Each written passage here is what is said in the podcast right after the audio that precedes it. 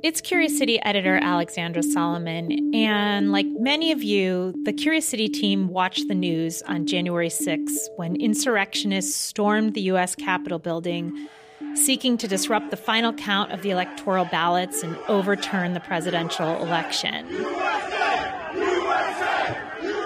When they breached the Capitol walls, some demanded to see the lawmakers inside. And others called for something more execution.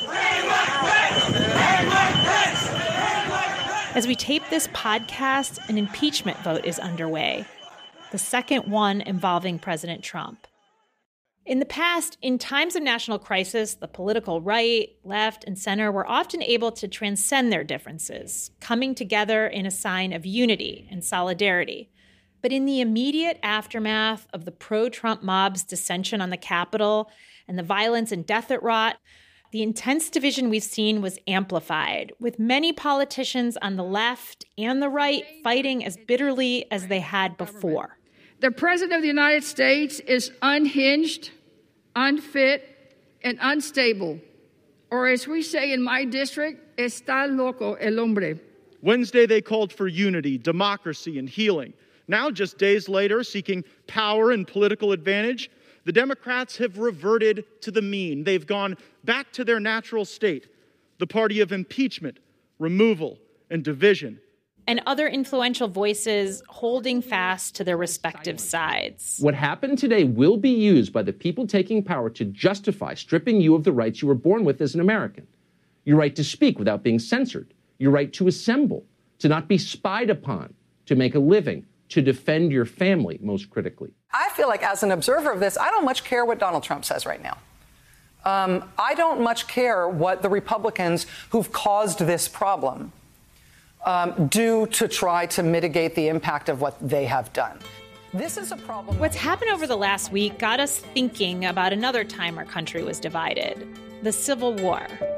But even then, when our nation was literally at war with itself, cities like Chicago came together in harmony to take on the South. At least that's what we tell ourselves. That's the assumption we often make. But was that true? It's a question Curious City answered a few years ago about whether everyone in Chicago was united in their support for the war. Producer Jesse Dukes has the answer. That's just ahead.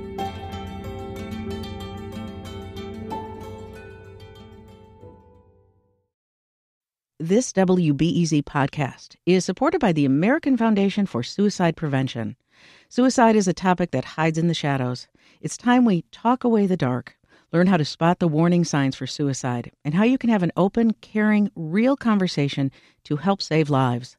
Visit the American Foundation for Suicide Prevention to watch the new short film and learn more at afsp.org slash talkawaythedark. This WBEZ podcast is supported by Ravinia, with over 100 concerts under the stars this summer, including Daryl Hall and Elvis Costello, Norah Jones with special guest Mavis Staples, the Beach Boys with special guest John Stamos, Shaggy and TLC, Jason Isbell and the 400 Unit, the Chicago Symphony Orchestra, and more. Their 30 acre park is nestled in a gently wooded area. Bring your own picnic or eat at one of the park restaurants. Tickets available now only at ravinia.org. In 1863, the Civil War was raging. In one major newspaper in Chicago, the Chicago Times was growing increasingly skeptical of the war. The paper wrote article after article attacking the leadership of President Abraham Lincoln. It accused him of tyranny, called him Czar Abraham, and the Times pushed Lincoln to find a compromise with the Confederacy and end the war. Ambrose Burnside was a general for the North, or more accurately, the Union Army, and he took it upon his own initiative, not checking with the Lincoln administration. This is Chicago Civil War historian Ted Karamanski. He sent troops at bayonet point to go ahead and close down the Chicago Times because he regarded them as encouraging the resistance to the draft. But the publisher of the Times got wind the soldiers were coming and ran off some posters announcing the Union Army was going to shut down the paper. And as the day goes on, crowds begin to build up in the street. Crowds of Chicagoans who supported the Times. They protested the crackdown and they threatened to burn down the Tribune building. That newspaper was pro Lincoln and pro war. President Lincoln, ever pragmatic, sent a telegram to Chicago ordering the Union soldiers to back off and let the Times publish their paper. The crowds dispersed. That story shows just how divided Chicago was over the Civil War, and that's what our question is about. It's from Will Butsky, and it came to him after he'd watched the movie Gangs of New York.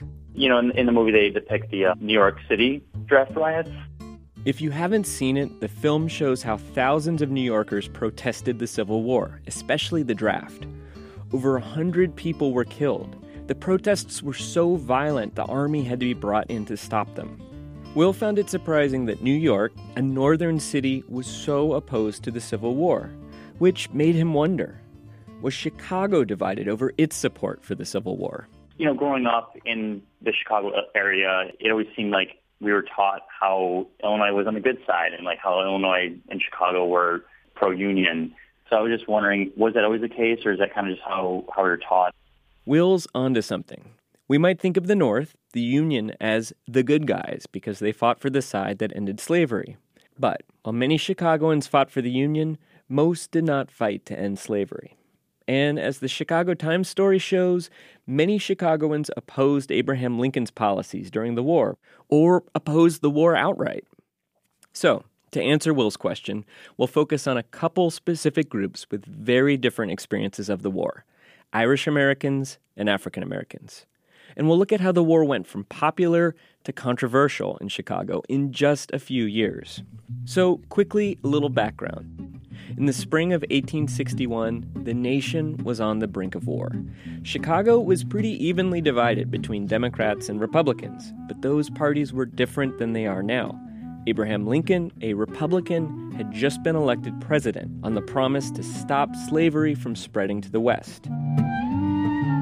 Several southern states threatened to leave the country, secede in retaliation, which could lead to a war. Almost nobody wanted war, but Republicans were unwilling to compromise on the slavery issue. The Democrats were more sympathetic to the South. Stephen Douglas, who was Lincoln's main political rival, he wanted to appease the South with a 13th Amendment to the Constitution. As Ted Karamanski points out, not the one we have now. Instead of abolishing slavery, this one would have made slavery perpetual. But that compromise failed. Fighting broke out in April of 1861, the Confederacy formed in the South, and the war was on. So in Chicago, the Republicans were loyal to Lincoln and supported the war, but Lincoln also needed the Democrats to support the war. In Chicago, the support hinged on Stephen Douglas, and remember, he and Lincoln were rivals.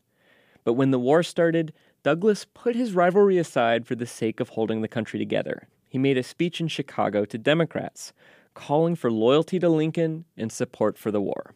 And he concludes that address by noting In a crisis like this, there are only patriots or traitors. Basically saying, Democrats, we know you're patriots. Karamanski says this speech made a big difference. If Douglas had simply said, okay, Lincoln, I said your policies were unwise to begin with. Nobody wanted to listen to me. If he had been like a sulky child, Lincoln would have had a much more difficult time rallying the North. But Democrats in Chicago listened to Stephen Douglas and supported the war, and men from both parties began signing up to fight enthusiastically.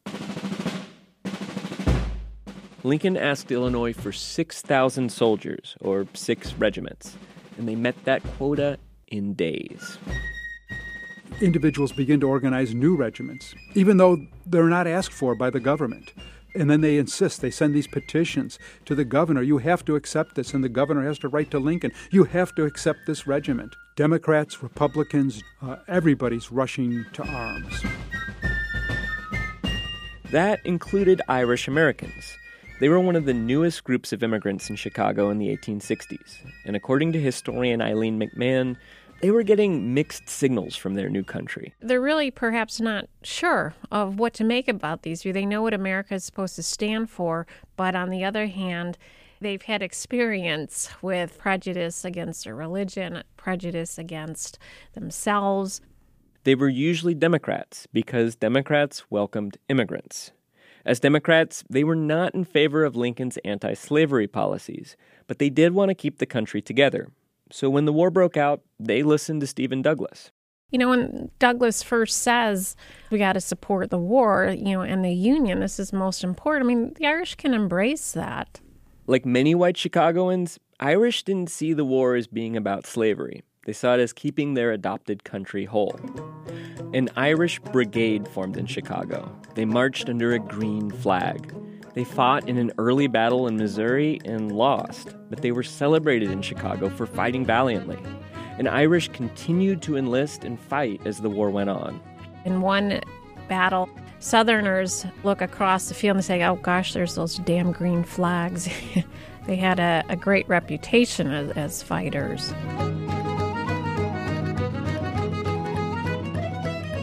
After the break, African Americans in Chicago enter the fray in a bid to end slavery.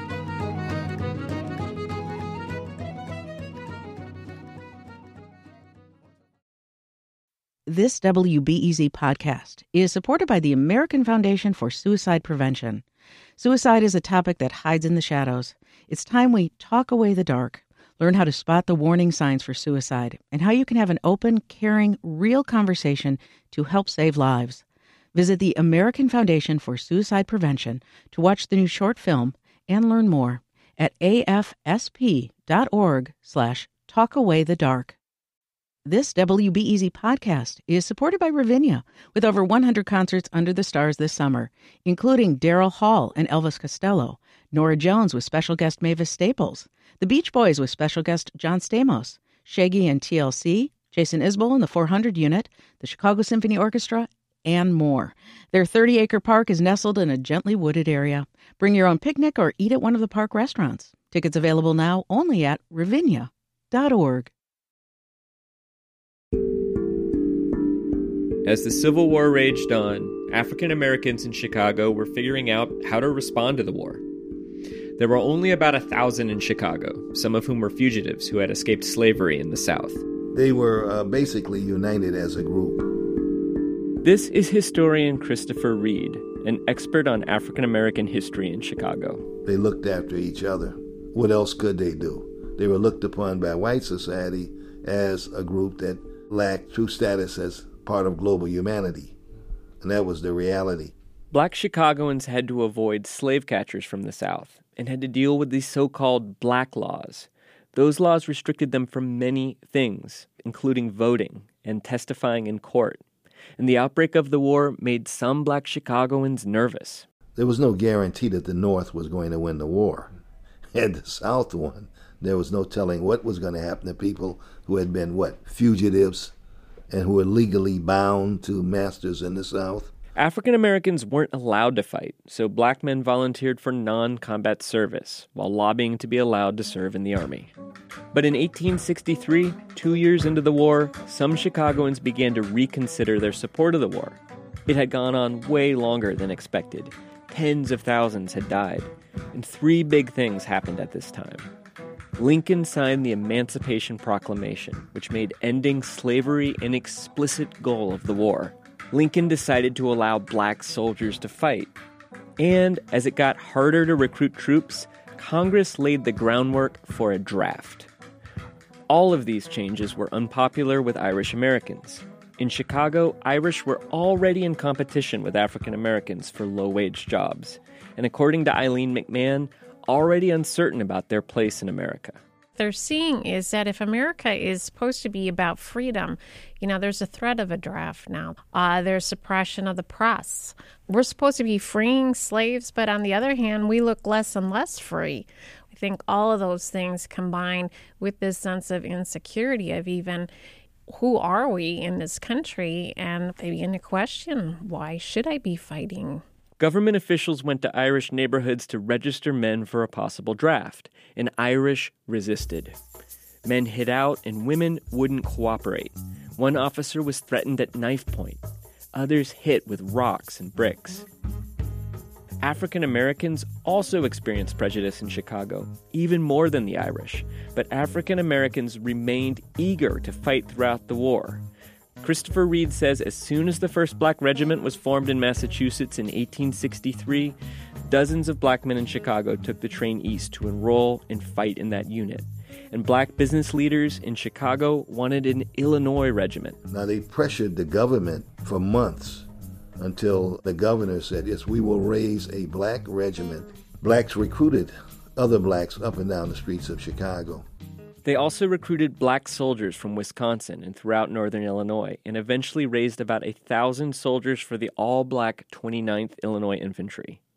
The 29th was a key part of the army that outnumbered and surrounded Confederate General Robert E. Lee's army at Appomattox, Virginia, forcing him to surrender and ending the war. Once Lee surrendered, the word got to the troops several hundred yards away the black troops started celebrating and were quickly told to end their celebration because the war was not meant to embarrass white Southern brothers. The participation of African American soldiers in the war did help black Chicagoans overturn the racist black laws in Illinois. But there's also evidence the Civil War provoked resentment towards African Americans. During the war, a driver prevented a black man, W.E. Walter, from getting on a horse drawn omnibus, called him the N word. Walter said he had never been treated like that before in Chicago. Now, remember, our questioner Will was taught that Chicagoans fought the good fight to end slavery and were the heroes. And it's true, the war brought about the end of slavery. But as we've heard, most white Chicagoans, including Irish Americans, were not committed to ending slavery. They fought the war or supported it to keep the country together. And over time, many opposed the war. I met up with Will on a rainy day at Stephen Douglas's tomb in Bronzeville. We talked about how divided Chicago was, the Chicago Times, the racial tension. He says he wished he had learned more about the Civil War in Chicago growing up, with some of those less heroic stories as part of the picture. All history is valid. Like if, if it happened, there's a, there's something we can learn from it. There's there's no point in ignoring those horrible facts. And I've never heard that. And it is a shame that we don't know everything.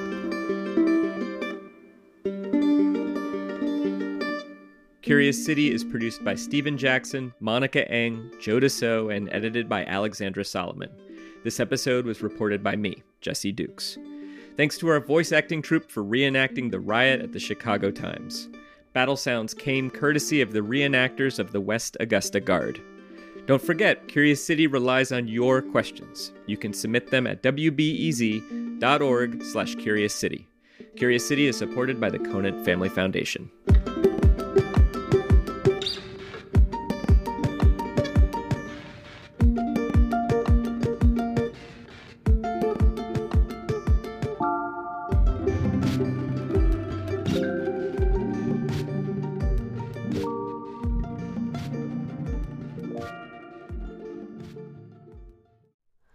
Hi, it's Terry Gross, the host of Fresh Air.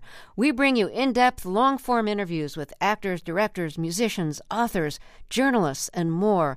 Listen to our Peabody Award winning Fresh Air podcast from WHYY and NPR. Thanks for listening to the news live on WBEZ and NPR. The WBEZ stream sounds great in the kitchen on your smart speaker and anywhere on the WBEZ app. Listen every day.